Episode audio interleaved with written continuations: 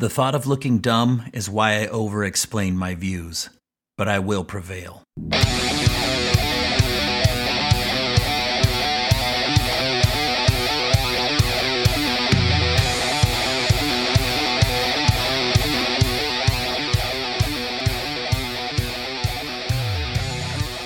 Good afternoon, good evening, good morning, good day, good whatever it is. Welcome to episode three of I Will Prevail podcast. Today is entitled I Wish I Wasn't So Perfect.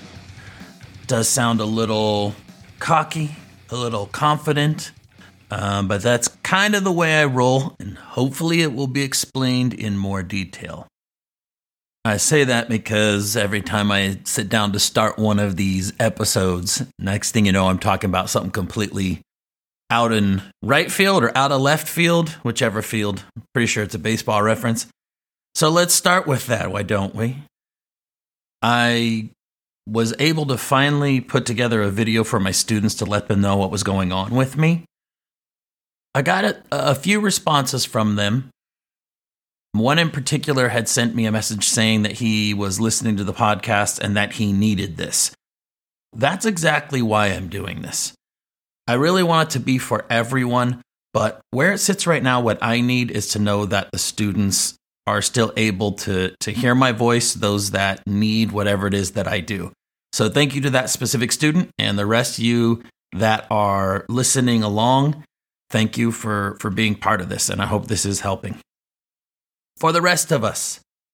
I was looking at how people share and advance these podcasts or their popularity or whatever it is within social media. And it's just a lot of repetition and looking for advertisers and going and, and pestering people and that sort of thing. And I think that there's a better way to go about it. Now, with education and being a teacher, I always thought there was a better way. I've always pushed myself to be different from what everyone else does. And for the most part, typically go against what has kind of worked in the past because I've always felt like there was something better. Now, typically it does come back around to those basics that they say, just do this and it works. So I do find that I'm quite often trying to reinvent the wheel. So this might just be another one of those things. But I think that the promoting of this podcast, which by the way is at I believe 300 um, 300 listens now, 300 downloads. That's not that's not horribly bad within a week, right? But what I'm realizing is the way to go about generating popularity anymore, in my opinion, is to not put it on the internet anymore. We're competing against everybody. I genuinely appreciate everyone on Facebook that has shared my original post and my story and encouraged people to go and listen to it. But I'm starting to question if that actually works anymore. They say a lot of times when you're doing business, doing business over the phone or via uh, uh, Skype, what do they call it? Skype or or uh, FaceTime, whatever these things, the, the digital uh, interaction or via emails, it just doesn't work as much as a face to face interaction works. So, what I'm going to actually ask everyone to do is if you're listening to this podcast, if you've been listening to it, I want you to one time this week talk about me. Don't talk about the podcast, talk about something you heard me say and introduce me to people. I want to see if that works. Is it a way to generate people? Absolutely. Yeah, yeah, yeah. Because the goal of this is to to reach more people with it. it that's the that's the whole point of having something to say. If you say something and you don't publish it and people aren't talking about it, then why say anything at all? So that's your homework this week, those of you that are listening. I want you to talk about me with someone else. Don't talk about the cancer per se. Maybe talk about something you've heard on the podcast or something you remember, a funny story or something that's happened in the past. But just share who I am and then direct them towards the podcast. That's what I'd like to see happen. So, on with today's topic Why am I so perfect? For some reason, it goes back to third grade. I don't know why third grade is so vivid that I remember so much from third grade. Miss Mahoney and Miss Pearson's class. I remember clearly the multiplication tables. I remember them being in Miss Pearson's room, the side uh, up in the corner. She would cover them up when we do our multiplication tables.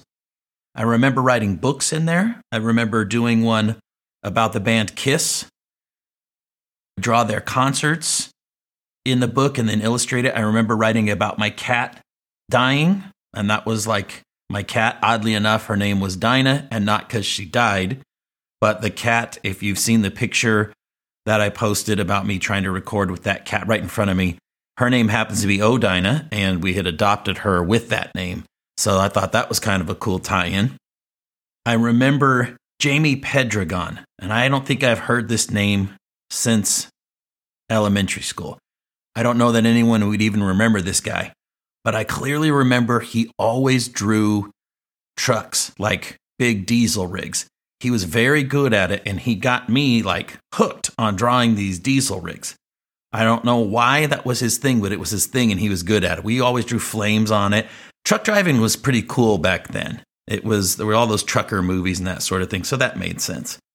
I remember watching The Hobbit cartoon. I remember smelling the, the those old projectors that we had in there. It had the film has a certain smell when it warms up.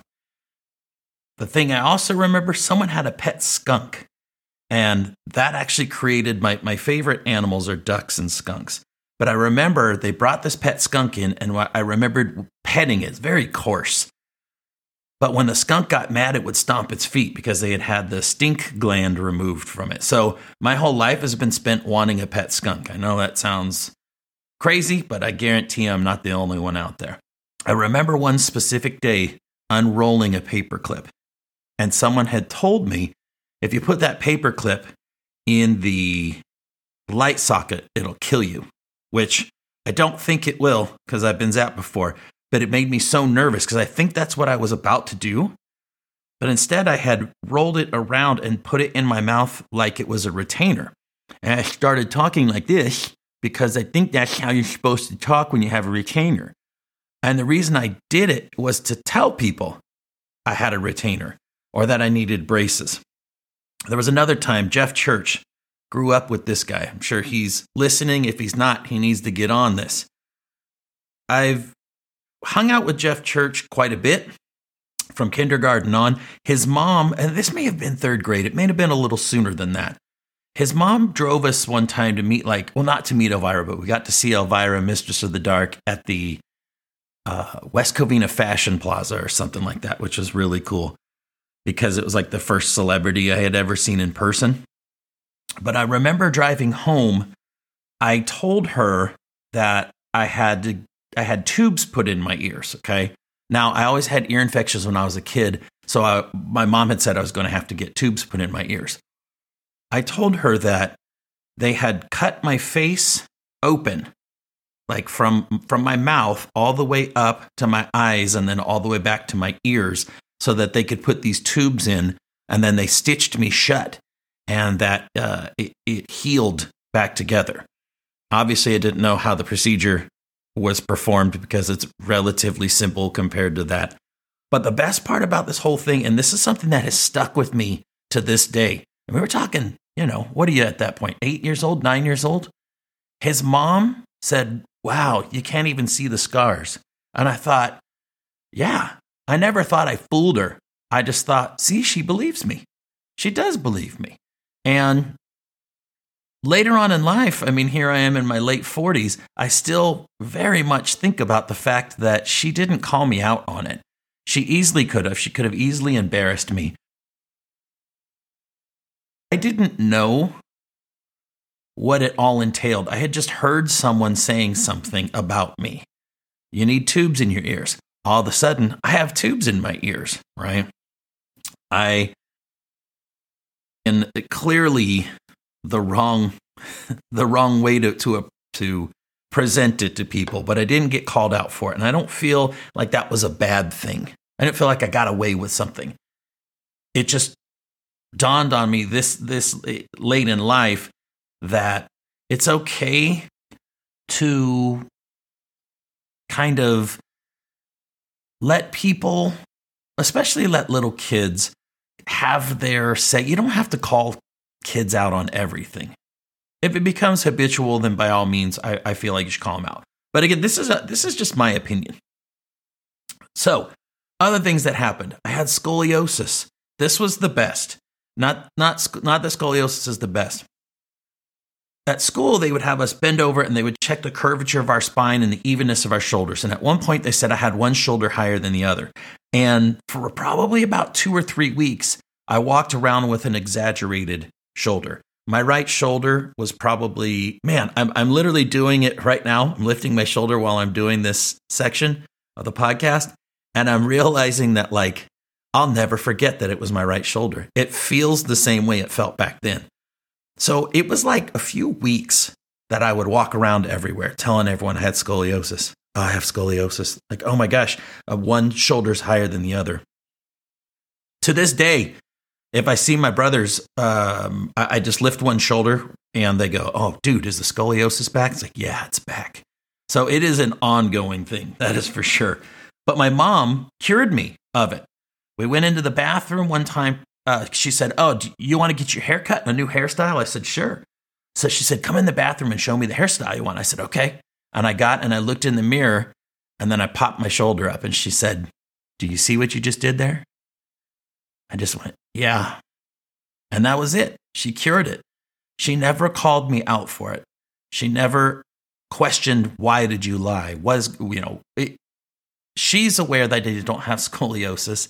The world was aware of it but she was able to fix it for me without calling me out, without calling me a liar. And I, I really like that approach. I, I think that there's more to be done about that in life in general. I think we can kind of have conversations and straighten each other out without so much arguing and yelling. So, other random things that have gone on with me. At one point, I lost my hearing, which was not true. They took me to the doctor they had put uh, they, they were doing the ear test and the doctor pulled my mom aside and said there's tones that he's hearing but he's not raising his hand. So again trying to figure out what was wrong with me or trying to make something wrong with me. I always wanted something to be wrong with me but now i don't want it right? But why do i keep telling people now? So let me explain that.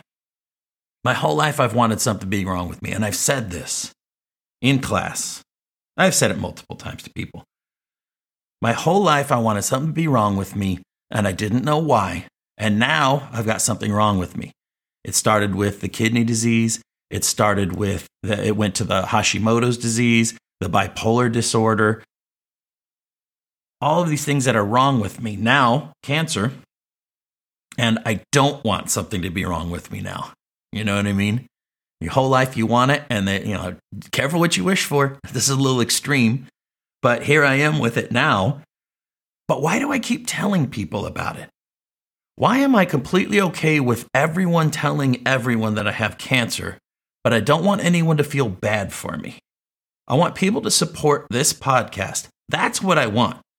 Am i using it as a way to get people to listen? No i don't think.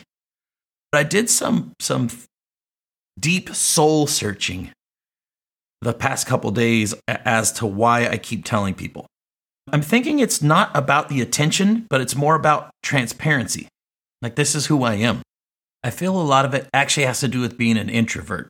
And those of you that know me assume that I'm an extrovert, but I'm actually not at all.